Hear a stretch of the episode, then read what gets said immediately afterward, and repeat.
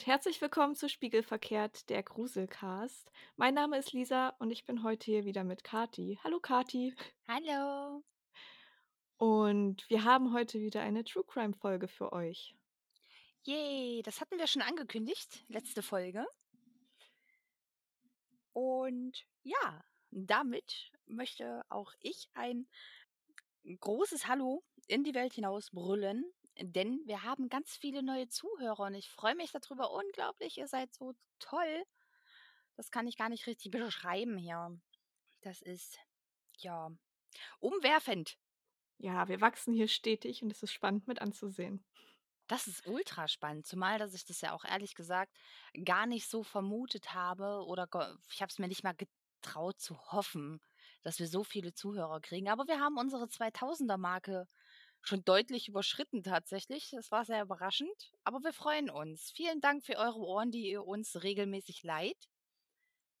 Und da muss ich ganz kurz mal einen ganz kurzen, ganz kurz mal einen ganz kurzen mhm, Außenschwenker machen. Und zwar mein Mann oder bald Mann, der streamt und hatte in dem einen Stream, ich weiß gar nicht, ob der noch online ist, hatte er mit ein paar Freunden zusammen Call of Duty gespielt. Und wie wir alle wissen, gibt es einen ganz bestimmten Podcast, wo die Damen mit einem äh, Slogan beginnen, dass äh, sie die Stimme in deinem Kopf gerade sind. Und ähm, ich konnte es mir nicht nehmen lassen und habe in den Stream reingequatscht und habe dann gesagt, hallo, mein Name ist Kati und ich bin die Stimme, die ihr gerade im Kopf habt. Und ich musste so lachen, weil die das alle überhaupt nicht verstanden haben, dass ich einfach dazwischen gequatscht habe.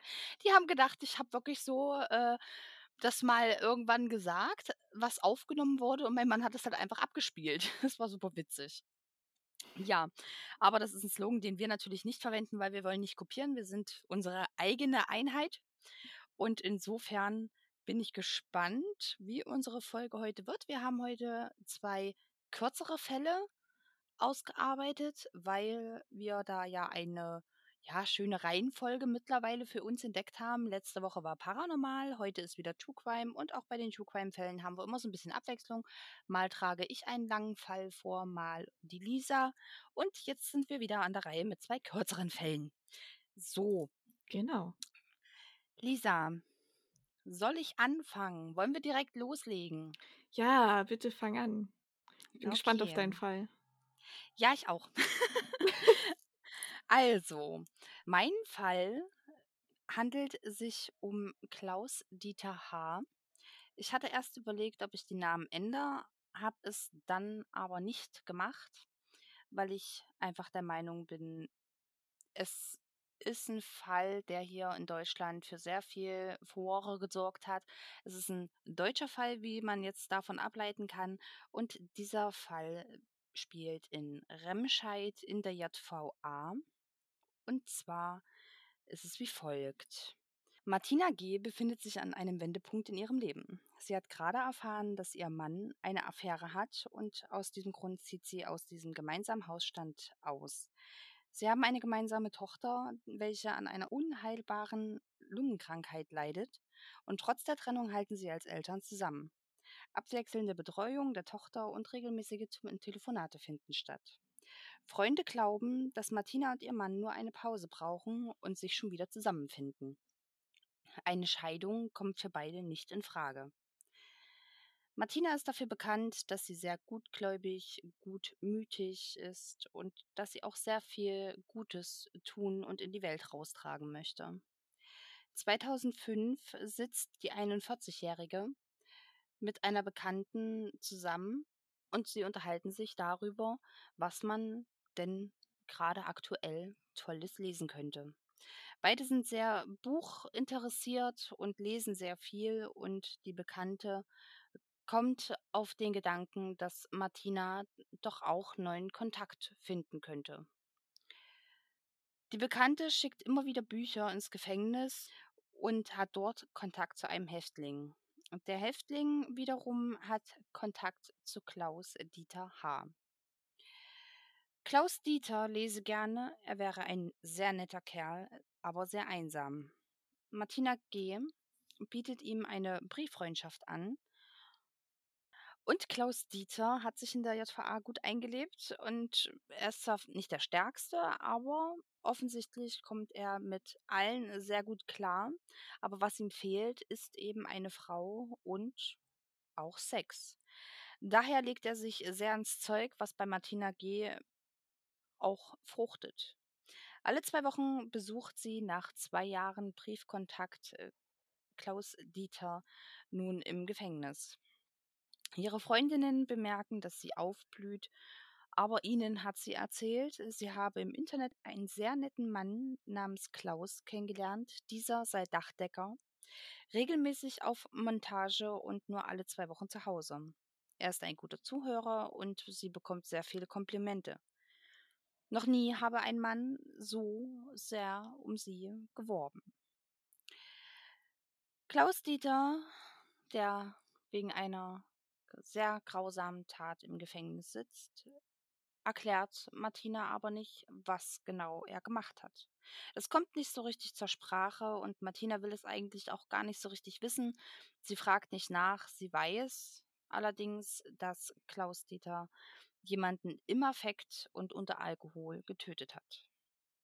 Die Geschichte von Klaus Dieter ist von der Kindheit her gar nicht so bekannt. Es war keine auffällige Kindheit, seine Eltern haben ihn nicht vernachlässigt, geprügelt, misshandelt oder ähnliches. Das heißt, er ist sehr wohlbehütet aufgewachsen und es gab keinerlei Anzeichen dafür, dass der Dachdecker irgendwann einmal zu einer äußerst schlimmen Tat in der Lage wäre.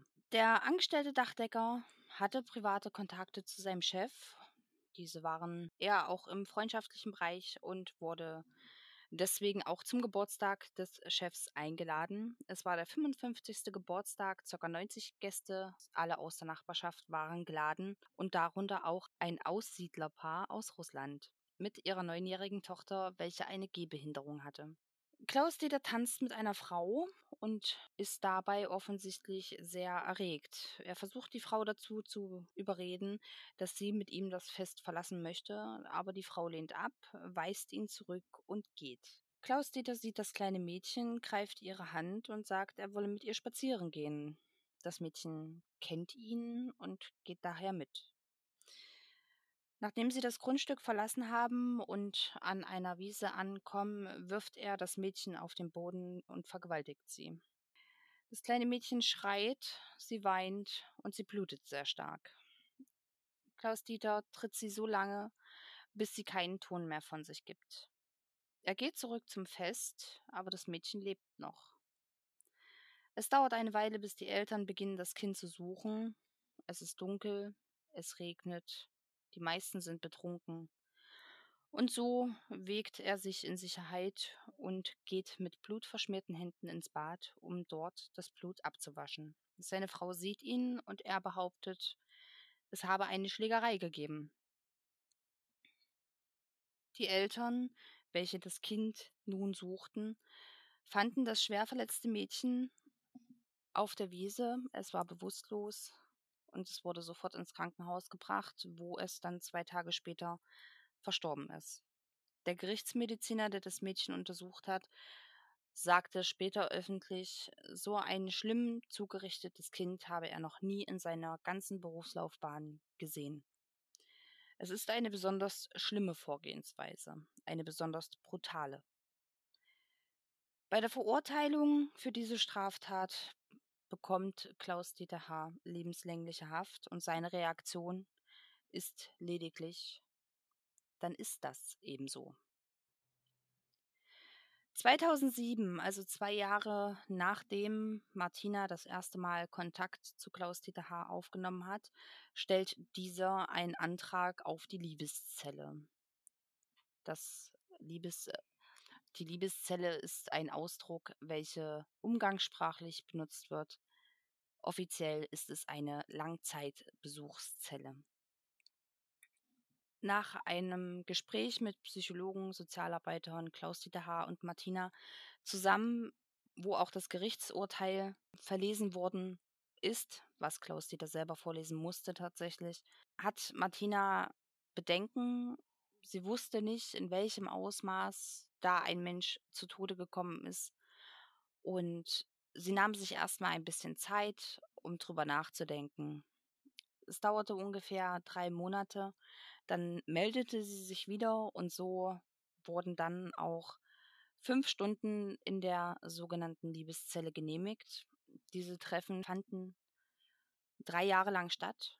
Es waren insgesamt 61 Treffen, welche Martina mit Klaus Dieter zusammen hatte in einer Zelle, welche weder Kamera noch Beamten überwacht ist. Das 62. Treffen am 11. April 2010 äh, jedoch wird anders verlaufen. Martina fährt circa eine Stunde, bis sie in Remscheid ankommt. Sie muss alles abgeben, wird abgetastet, ihre Handtasche durchleuchtet. Ein Beamter bringt sie dann zu der Langzeitbesuchszelle, wo sie auf Klaus Dieter wartet. Klaus Dieter währenddessen legt Essen und ein Tetrapack Apfelsaft, ebenso ein Baguette in eine Klappbox.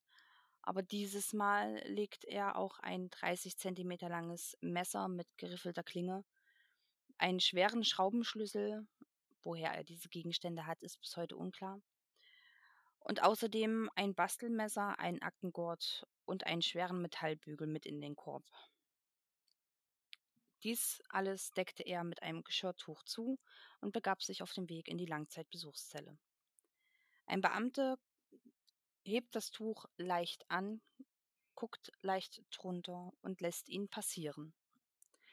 Als die Besuchszeit nach circa fünfeinhalb Stunden nun um ist, gibt es eine Durchsage, wo normalerweise die Insassen auf den Notknopf drücken, um zu signalisieren, dass sie nun bereit sind, die Zelle zu verlassen. Doch bei Klaus Dieter H. und Martina an der Zelle tut sich nichts. Die Beamten warten noch einmal 15 Minuten und wiederholen dann ihre Durchsage keine Reaktion. Sie beschließen noch einmal fünf Minuten zu warten, dann klopfen sie an und öffnen die Tür. Martina liegt blutüberströmt auf dem Boden. Der Gerichtsmediziner, welcher später sagen wird, dass sie bei Auffinden bereits vier Stunden tot gewesen ist, hat auch im Nachgang folgende Schläge bzw. folgende Verletzungen festgestellt vier Schläge mit dem Schraubenschlüssel auf den Hinterkopf. Sie ist stranguliert worden mit dem Aktengurt. Ihr wurde mit dem 30 Zentimeter Messer dreimal in den Hals und viermal in den Bauch gestochen und das mit so, ein, mit so einer Wucht, dass die Klinge im Bauch abbrach. Offen, offensichtlich war sie zum Sterbenszeitpunkt bereits bewusstlos, hatte allerdings Spermaspuren auf und in ihrer Vagina ohne Abwehrspuren, weshalb davon ausgegangen wird, dass er sich nach dem Ableben, also postmortem, an ihr vergangen hat. Klaus Dieter hatte eine Decke über sie ausgebreitet, um sie nicht mehr ansehen zu müssen, und saß selbst zusammengesunken auf dem Sofa, er hatte mit dem Bastelmesser versucht, sich die Pulsadern aufzuschneiden. Die Schnitte, welche allerdings nicht besonders tief waren, führten nicht zu dem von ihm gewünschten Tod, sondern ließen ihn überleben. Der Hintergrund zu der Tat kann nur vermutet werden. Offensichtlich hatte er einen Versetzungsantrag in den offenen Vollzug gestellt, welcher jedoch nicht genehmigt werden konnte. Martina, und das war etwas, was weder Beamten noch Justizvollzugsleitung gewusst haben, hatte sich Anfang des Jahres bereits von Klaus Dieter H. getrennt, weil sie zurück zu ihrer Familie wollte. Um seine Zukunft jedoch nicht zu gefährden, beschließt sie, für die JVA weiterhin so zu tun, als wäre sie mit ihm zusammen, als wären sie ein Paar. Eine Beziehung oder eine Trennung hätte den Entscheid beeinflussen können. So dachten die beiden. Offiziell ist es jedoch so, dass eine Beziehung und auch eine Trennung während der Inhaftierung nicht ausschlaggebend ist. Ausschlaggebend für eine solche Versetzung ist die Persönlichkeitsentwicklung und die Auseinandersetzung mit sich und seiner Straftat, was hier absolut vorrangig zu bewerten ist. Insofern haben beide mit ihrem Gedanken sehr falsch gelegen, was am Ende offensichtlich auch ausschlaggebend dafür war, dass Martina G. in der Langzeitbesuchszelle sterben musste. Ende 2010 sollte dann die Verhandlung zu dem Mord an Martina durchgeführt werden, aber am 15. Oktober 2010 finden die Beamten bei der Morgenrunde Klaus-Dieter H. erhängt in seiner Einzelzelle. Ja, das war auch jetzt schon mein Fall.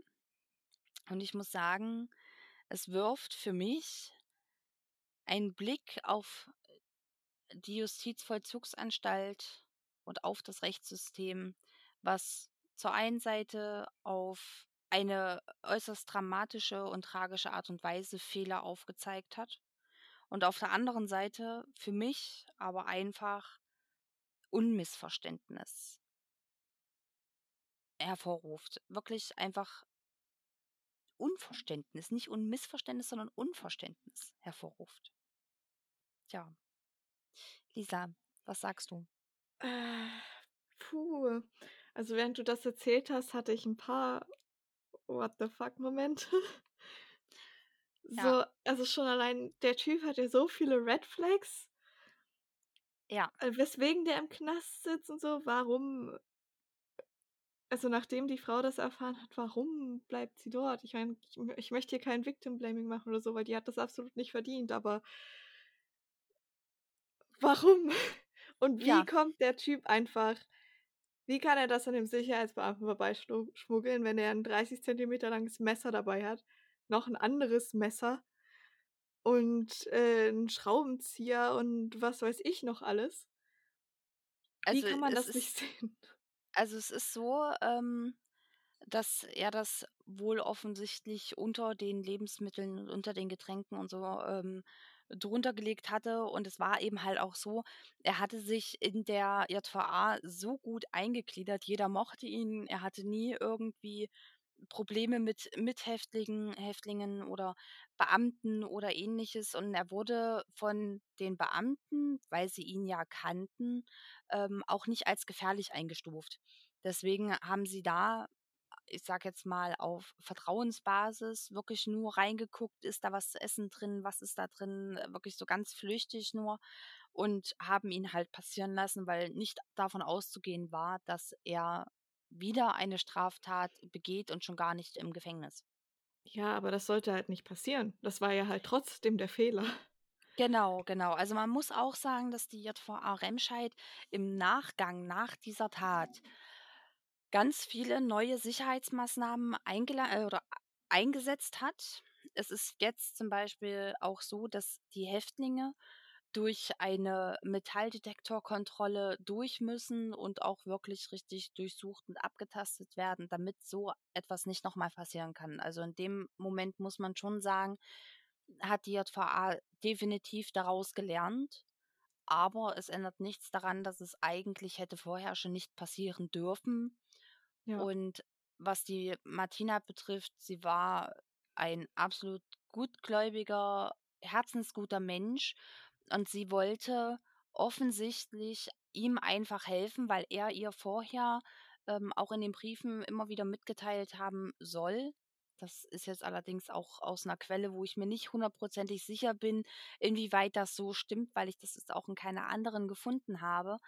Ähm, aber er soll ihr wohl vorher schon gesagt haben, dass es für ihn und für seine Zukunft und auch was den offenen Vollzug und die spätere Entlassung betrifft, ähm, für diese sogenannte Sozialprognose ähm, sehr von Vorteil ist und wäre, wenn er eine feste, stabile Beziehung hat, feste, stabile Sozialkontakte pflegt und hatte sie dabei dann auch um Hilfe gebeten und sie hat gutgläubig wie sie eben war, gedacht, sie könne ihm damit auch helfen, sie könne ihn damit unterstützen.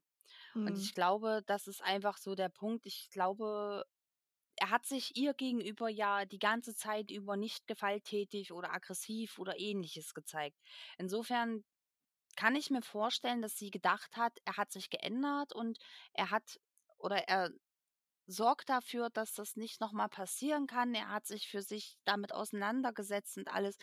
Und das hat er aber eben nicht. Also, er war total gleichgültig. Er wird auch Moment, ähm, ich muss mal kurz zurückblättern. Also, er wird als lieber verschwiegen als gesprächig beschrieben. Er wird als zurückhaltend und eher grimmig beschrieben. Als Durchschnittstyp. Er ist ja selber eigentlich auch Familienvater gewesen von 2 kleinen Kindern, als es damals mit dem kleinen Mädchen passiert ist. Oh. Ähm, er hatte ja Frau, 2 Kinder. Also, er hat ja im Grunde genommen war er 'n ganz unscheinbarer, normaler Mensch nach außen hin und hat dann aber im Gericht absolut das Gegenteil im Grunde genommen gezeigt. Also, er war absolut empathielos, er war anteilnahmslos, er war in sich gekehrt. Sein Anwalt hat ihn als Duckmäuser beschrieben.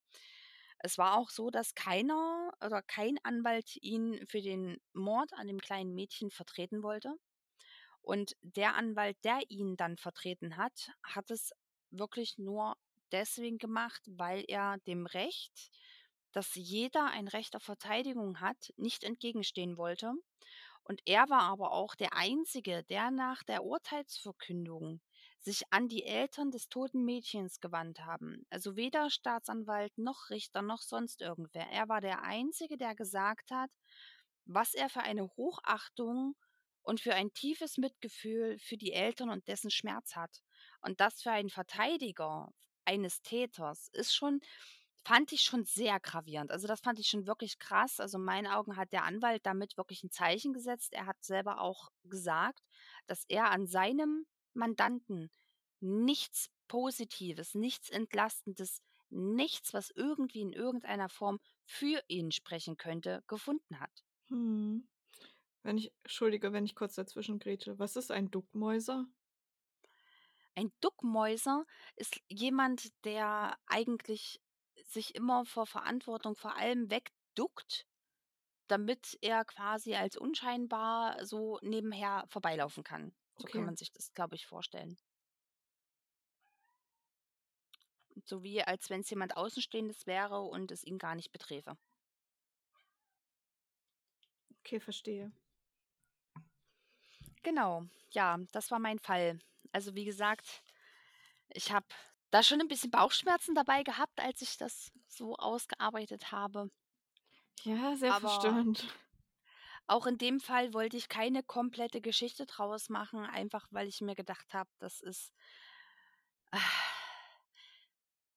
auf der einen Seite hätte es wirklich Potenzial für noch mehr Ausarbeitung geboten, aber in dem Fall, grade weil's für mich auch so unbegreiflich ist, wollte ich das einfach für mich nicht. Ich glaube, sonst hätte ich nicht mehr schlafen können die nächsten 3 Nächte. Ja, also, wenn du jetzt nichts weiter zu meinem Fall sagen möchtest Ne, wollen wir wollen wir einen raschen Themenwechsel zu meinem Fall machen? Genau, darauf wollte ich hinaus. Ich weiß jetzt nicht, ob der so viel besser ist, aber ich kann ja mal anfangen. Ja, ich bin gespannt.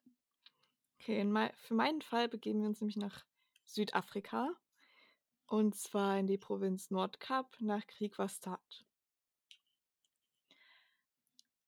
Und das ist eine große Provinz, bemessen an der Fläche, mit aber vergleichsweise wenigen Einwohnern. Die Einwohner leben von der Landwirtschaft dort und die meisten der Menschen sprechen Afrikaans. Die Journalisten in diesem Ort schreiben eher über Landwirtschaft und Wohlfühlthemen und über Morde oder Kriminalität wird kaum bis gar nicht berichtet. Dennoch passieren ab und an Farmmorde, hauptsächlich weil Geld oder Raub eine große Rolle dabei spielt. Wenn solche Farmmorde passieren, sind diese häufig mit derbster Grausamkeit verbunden, die bis hin zu gefolterten Opfern reicht.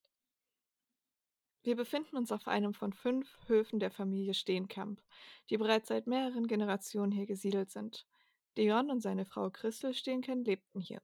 Der Hof und die Landwirtschaft waren Teil ihres sozialen Lebens. Aber auf diesem Hof ist etwas wirklich Grausames passiert.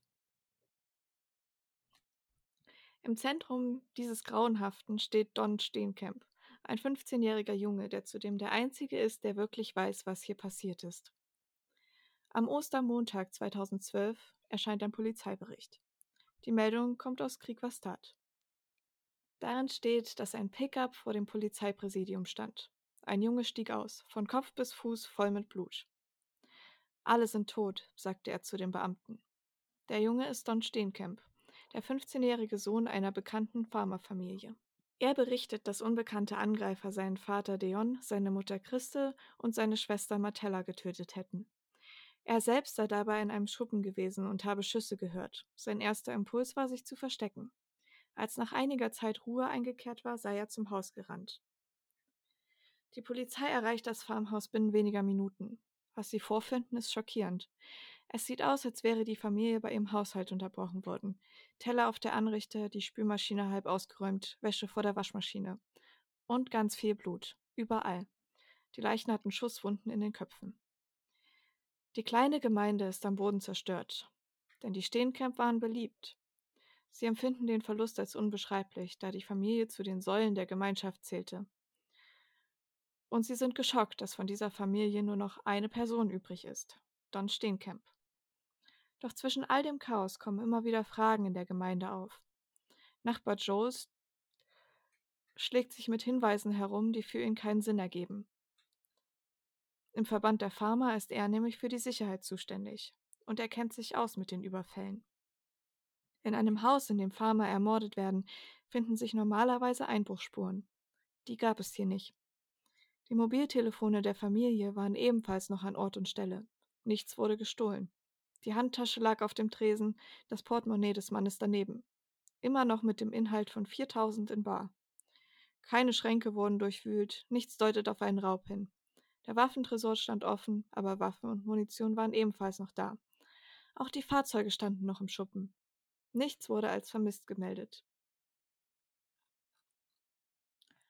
Außerdem gab es keine Spuren, die auf flüchtende Killer deuteten. Und alle fragten sich, warum dem jungen Don nichts passiert war. Normalerweise folterten sie oder verstümmelten. Warum wurden also drei Familienmitglieder grausam getötet und der Junge überlebte unversehrt? In der Familie der Steenkamp waren die Rollen klar verteilt. Jeder hatte seinen Liebling. Die Tochter Martella war der Liebling von Deon und Don war Christus Favorit. Die Kinder kamen gerne nach Hause. Die Eltern taten alles dafür, damit es ihnen gut ging. Nach den Aussagen von Deons Mutter. Es schien niemals, dass sich einer vernachlässigt fühlen würde. Sie erfuhr über die Nachrichten davon, dass es einen Farmermord auf der Steenkamp-Farm gab. Von da an wusste auch sie, dass niemals etwas je wieder so sein würde wie zuvor. Die Polizei ermittelte mit Hochdruck. Die Farmer in der Nachbarschaft wurden stimuliert und Hubschrauber flogen über das Land. Die Ermittlungen zu dem Fall leitete Colonel Dick Devil, Provinzchef der Einheit zur Verbrechensbekämpfung.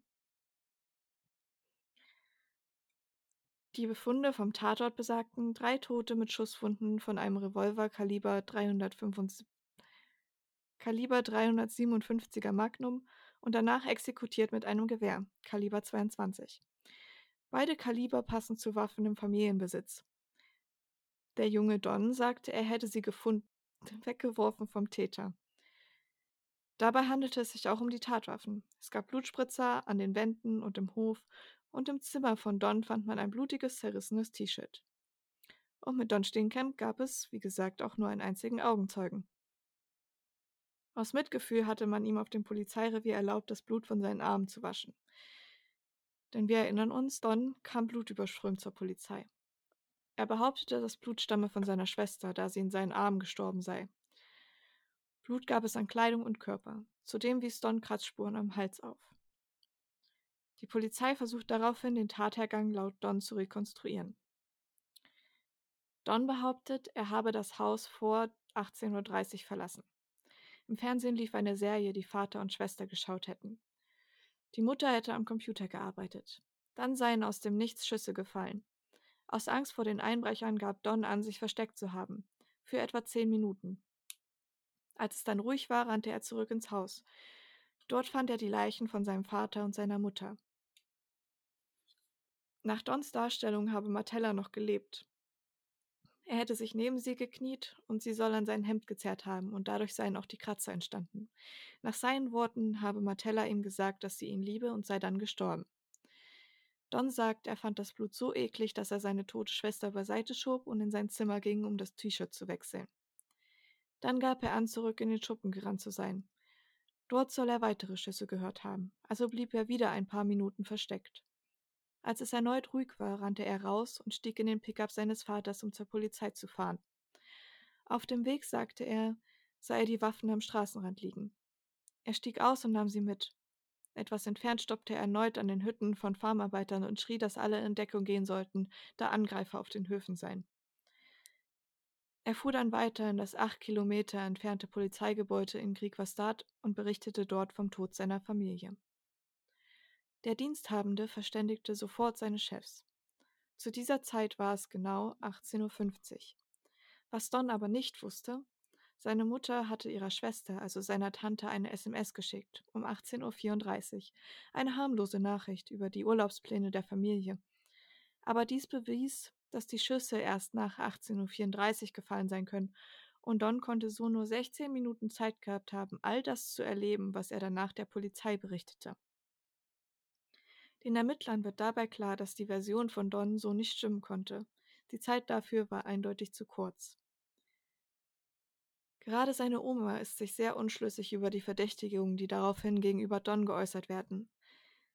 Sie sagt, dass sie ihren Enkel nun beinahe wie zwei verschiedene Personen wahrnahm. Den Don vor dem 6. April, dem Ostermontag, an dem alles geschah, und den Don danach. Sie hatte immer die Hoffnung, dass man vielleicht doch falsch lag.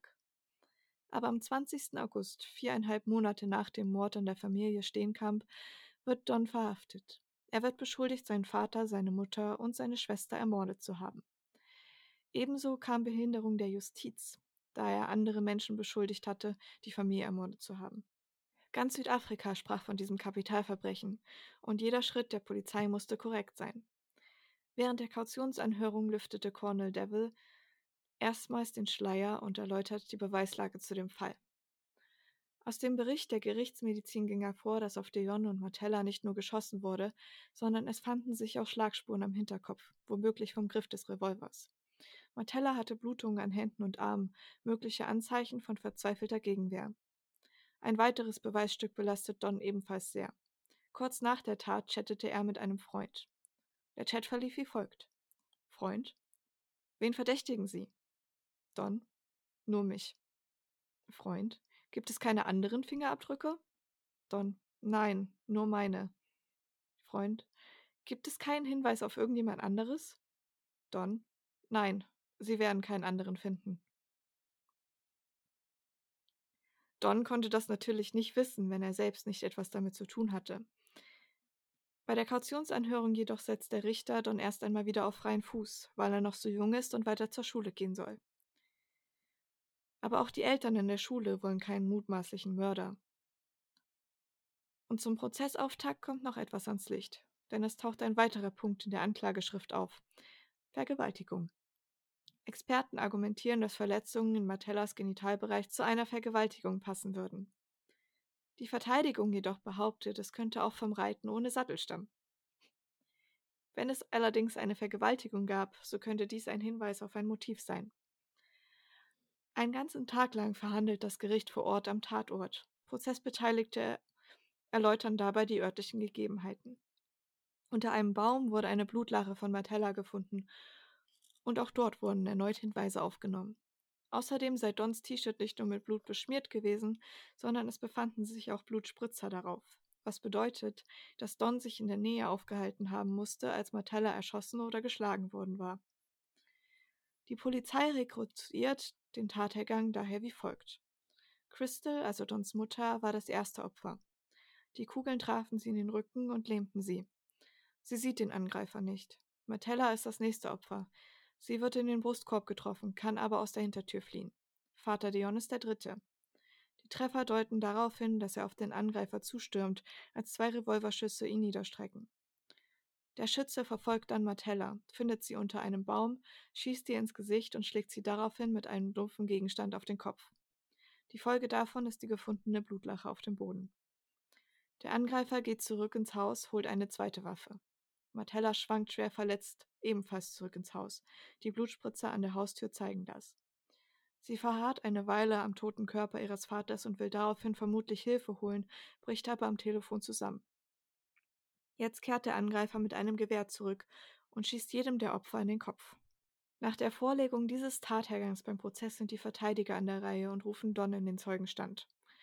Don bleibt dabei, dass alle von einem Angreifer getötet worden sind, den er nicht sehen konnte. Er schien emotionslos, beinahe arrogant. Nach dem ersten Prozesstag bleibt Don erst einmal in Gewahrsam.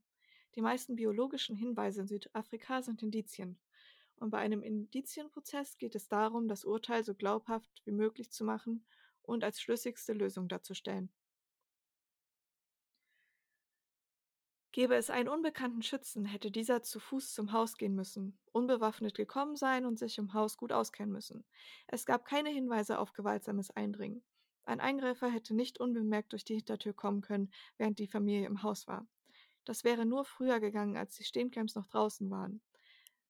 Was aber bedeutet, der Angreifer hätte 45 Minuten im Haus warten müssen, und das stellt sich als sehr unwahrscheinlich heraus. Außerdem würde der Angreifer das Geld zurücklassen und die Waffenkammer nicht ausräumen. Außerdem verschont er den Jungen und das wäre die dümmste Farmattacke in Südafrika. Don gab ja an, in einen Schuppen geflüchtet zu sein, aber wie wir wissen, war dafür nicht genug Zeit. Der Richter meint daraufhin, wenn er also gutmütig wäre, würde er vermuten, dass Don zumindest Zeuge der Hinrichtung seiner Familie gewesen sein muss. Weniger freundlich wäre, dass er mit dem Schützen unter einer Decke steckte, und die schlimmste Variante wäre, dass er selbst die Mordwaffen gezündet hatte, die er später bei der Polizei einreichte. Er habe außerdem nicht gecheckt, ob seine Eltern noch leben, und Hilfe gerufen hatte er auch nicht. Auch sagte er, er habe seine Schwester nicht unter dem Baum liegen sehen. Der Richter folgt der Behauptung, dass Martella vergewaltigt wurde, und zwar zwölf bis 24 Stunden vor der Tat.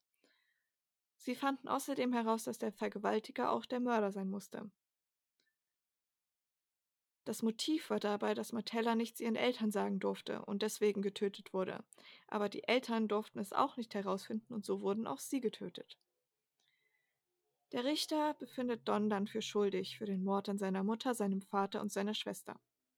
Dons Großmutter hat jedoch immer noch die Hoffnung, dass ihr Enkel unschuldig ist, sieht aber auch die ganzen Beweise, die gegen ihn sprechen.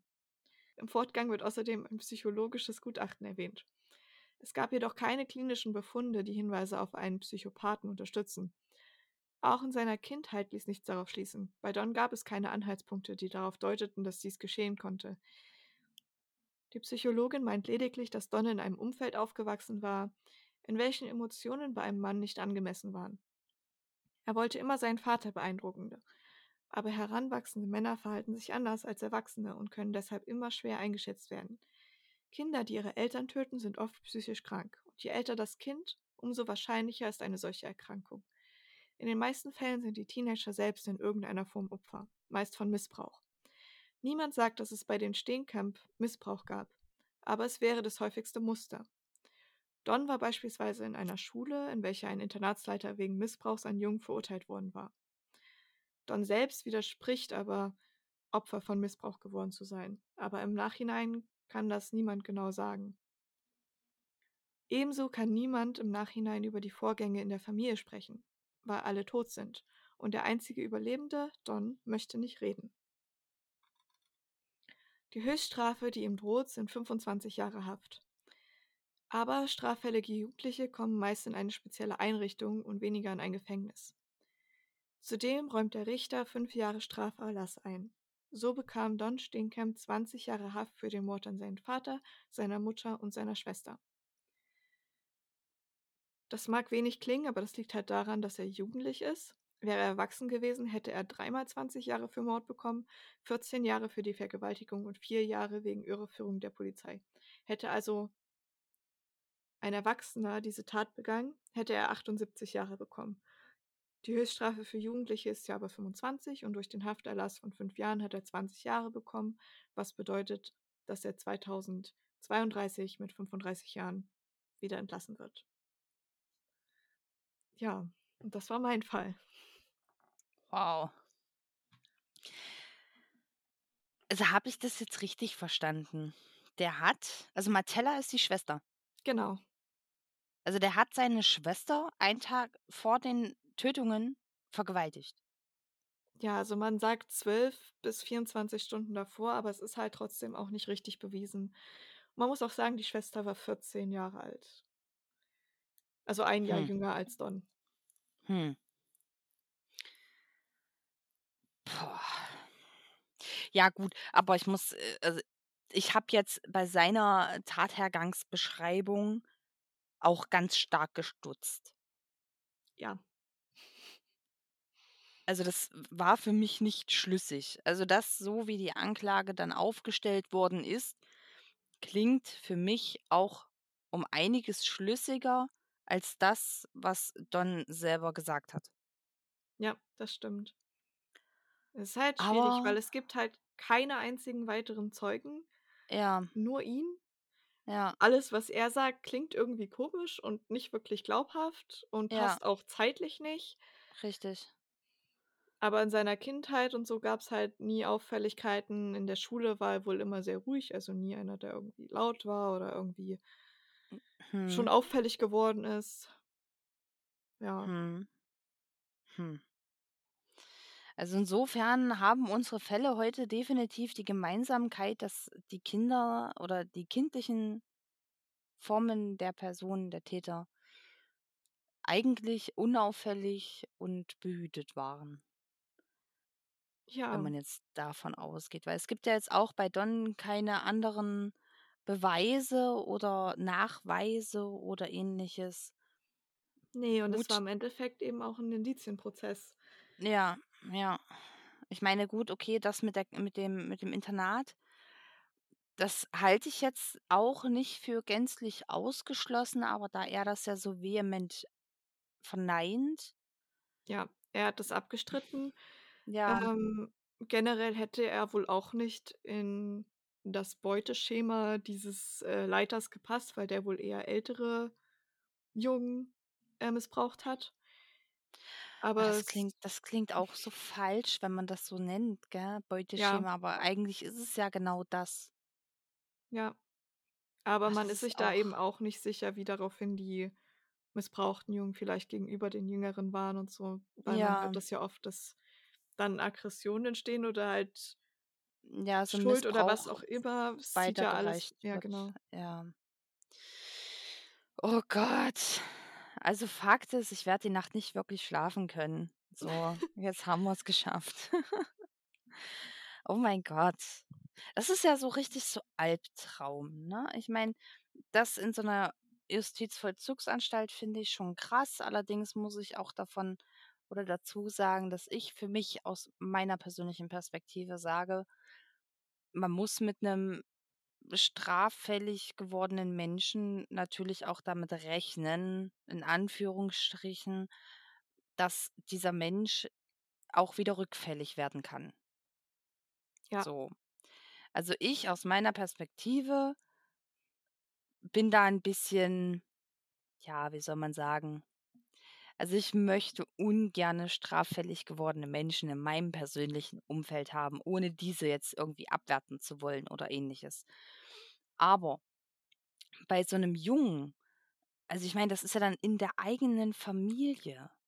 Da rechnest du einfach nicht damit, dass dein Kind dich umbringt oder Ähnliches. Das stimmt. Also Vor allem noch auf diese grausame Art und Weise. ja, also, boah. Ich meine, gut, wie gesagt, also, um das jetzt hier noch mal für unsere Zuhörer auch noch mal deutlich klarzustellen, ich möchte nicht sagen, dass jemand, der straffällig geworden ist, sich nicht verändern kann oder nicht bessern kann oder Ähnliches. Das halte ich für durchaus möglich, aber das war jetzt auch meine persönliche für mich persönliche Einschätzung und das ist jetzt keine allgemeingültige Aussage. Aber wie gesagt, also, ich finde es schon wirklich krass, dass 'nen Fünfzehnjähriger seine Familie, ja, nach dem Indizienprozess ja, bewiesen kann man da jetzt auch nicht hundertprozentig sagen, ne? Aber es ist ja von den Indizien her spricht es ja nun alles dafür, dass dieser 15-jährige Junge seine Familie getötet hat und das auf eine, ich finde, sehr, sehr grausame Art und Weise. Ja. Also es verschlägt mir jetzt auch ein bisschen die Sprache, so. Ich meine, er hat ja auch zu seinem Freund danach geschrieben, ja, die werden keinen anderen finden und es gibt nur meine Fingerabdrücke. Ja. Spricht ja dann auch schon dafür. Das spricht eigentlich schon verdammt viel. Also das sagt verdammt viel aus, finde ich. Aber anders betrachtet, was ist mit dem Freund? Wusste der da vorher schon drüber Bescheid? Oder gibt es da irgendwie, äh, weiß man da irgendwie etwas, was der Nee, Freund vielleicht hm, gewusst haben hätte können? Ahnung. Hm. Also Don redet ja auch so gut wie halt gar nicht darüber. Der war ja bis zum Schluss ist der einfach bei seiner Version da geblieben. Hm. Wahnsinn. Boah. Ja, das sind, das sind, das sind Fälle. Also unsere beiden Fälle heute sind Fälle, die einem Bauchschmerzen bereiten. Da stimme ich dir zu. Das ist echt krass. Also für solche, für solche Themen, ja, wenn Kinder töten, das ist sowas, also ich glaube, dafür bin ich noch nicht lang genug oder tief genug im True Crime drinne, um da abgestumpft genug dafür zu sein. Also bei sowas möchte ich kein Ermittler sein und das möchte ich auch nicht untersuchen müssen. Da möchte ich aber auch kein Gerichtsmediziner oder ähnliches sein, sobald es irgendwie in irgendeiner Art und Weise um Kinder geht. Bin ich da sehr empfindlich. Ja. So, man muss aber auch dazu sagen, ich bin ja eine Mutti, ich darf da empfindlich sein. Ne? Muttis hast haben ja da Muttis haben da immer instant so einen inneren Film ablaufen, was wäre, wenn und die eigenen Kinder und oh mein Gott und ja, grausam. Ja, du hast ja einen ganz anderen Bezug dazu, Mhm, als ich jetzt zum Beispiel. das stimmt. Das ist genauso wie wenn man im Internet irgendwelche Videos von Tiermisshandlungen sieht. Sowas scrolle ich prinzipiell weg und melde das, weil ich einfach möchte, dass das verschwindet aus dem Netz. Aber ich gucke mir das nicht an. Ich kann das nicht. Da fange ich sofort an zu weinen. Was mich dazu bringt, ich habe mir die Report Reportage Don't Fuck with Cats angeguckt. Oh. Also das ist ja, boah, ist ja auch nochmal so ein Fall. Also ich weiß nicht, ob ich den jetzt unbedingt ausarbeiten wollen würde, tatsächlich. Bin ich mir nicht schlüssig, ob wir den vielleicht irgendwann mal bringen oder so. Aber Weiß ich ich glaube, ich glaube, ich persönlich möchte den eigentlich nicht behandeln. Das ist so ein Fall. Ah, Also ich habe ähm, die Serie auf Netflix nur angefangen. Ich ja. habe, glaube ich, drei Folgen oder so gesehen. Aber ich konnte mir das nicht angucken, dieses, was die gezeigt haben mit den Katzen. Ich konnte das abs ich konnte es einfach nicht sehen. Also glücklicherweise haben sie die Videos ja nicht voll gezeigt. Nee, aber das es hat mir schon gereicht. Ja, genau. Und das ist der Punkt. Das hat mir nämlich auch schon gereicht. Und wenn ich mir jetzt überlege, also auch für unsere Zuhörer jetzt, äh, das ist ein Fall, wo Lisa und ich uns, glaube ich, gerade instant einig geworden sind, dass wir den nicht machen wollen, würden, möchten. Also falls ihr für uns Themen oder äh, Vorschläge für jetzt True Crime oder Paranormal habt oder sowas, könnt ihr uns gerne schicken. Freuen wir uns drüber. Werden wir auch definitiv mit in unsere Liste äh, mit einbringen und aufarbeiten. Aber Luca Magnotta auf gar keinen Fall. Ich glaube, da sind wir uns einig, oder? Ja, ich denke auch. Gut. Ich möchte nur Ja. sehr ungern dazu recherchieren. Ja, ich möchte es auch nicht. Ich möchte mir auch die Videos nicht angucken müssen oder Nee. ähnliches. Also da kann ich euch wirklich empfehlen, wenn ihr diesen Fall ausgearbeitet euch anhören möchtet, dann möchte ich jetzt an dieser Stelle den Hinweis geben zu dem Podcast Stimmen im Kopf. Die zwei haben das ganz toll ausgearbeitet und äh, haben sich da sehr intensiv damit beschäftigt, auch mit der Psyche von Luca Magnotta. Insofern muss ich da jetzt einfach mal Werbung für machen, weil wir werden diesen Fall nicht bearbeiten. So, okay, gut. Hätten wir Ja. das auch geklärt. Äh, damit haben wir das auch geklärt, genau. Ansonsten würde ich jetzt auch schon wieder sagen, unsere Folge für heute ist jetzt dann auch zu Ende. Wie immer, ihr könnt uns schreiben über Instagram, Spiegelverkehrt, der Gruselcast, ganz einfach zu finden. Ihr könnt uns schreiben über E-Mail, das ist dann spiegelverkehrt, der Gruselcast at gmail.com.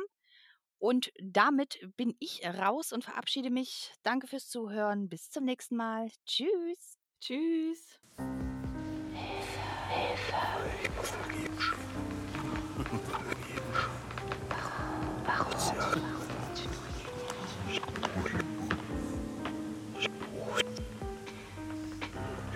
Herbst. Ich vergib's. Spiegelverkehrt.